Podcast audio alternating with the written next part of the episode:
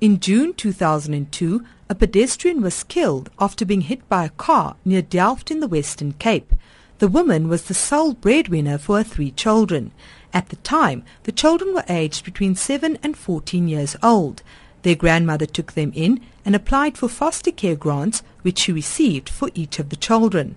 Ann Skelton is the director at the Centre for Child Law. This is a case about children whose mother died in a motor accident and the children were then placed in foster care with their grandmother.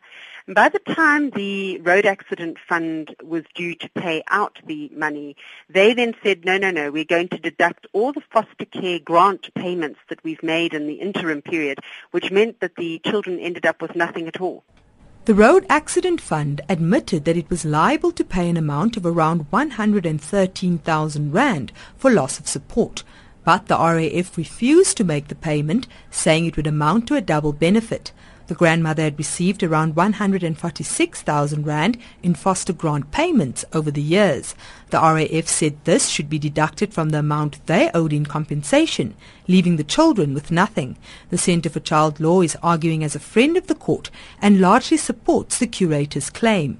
Ann Skelton says even though the RAF funds and the foster grant funds come from the public purse, the two payments do not amount to double compensation. An important question one must ask is if the child's in a children's home and there's an RAF claim, is the state going to start deducting the cost of keeping a child in the children's home? from that as well.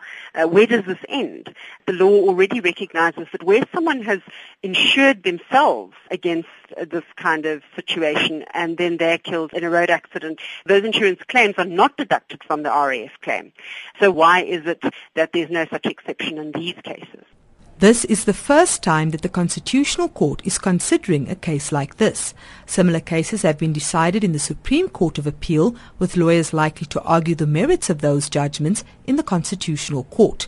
The Centre for Child Laws, Ann Skelton, says their lawyers will further argue that the court's decision should also deal with child care grants and not only be limited to foster care grants. The Centre for Child Law considers this to be an important children's rights case. I mean, there are 500,000 children in foster care, so it does affect a lot of children's rights. And what we're saying is that even if the child is receiving the child support grant, that too should not be deducted. And there has been a Supreme Court of Appeal ruling on it that said that the child support grant could be deducted. We say that that was wrongly decided, and we're hoping that the court will agree with us on that. The Constitutional Court will hear arguments an hour earlier than usual. This is to ensure that the relevant justices will be able to catch flights to Cape Town ahead of President Jacob Zuma's State of the Nation address.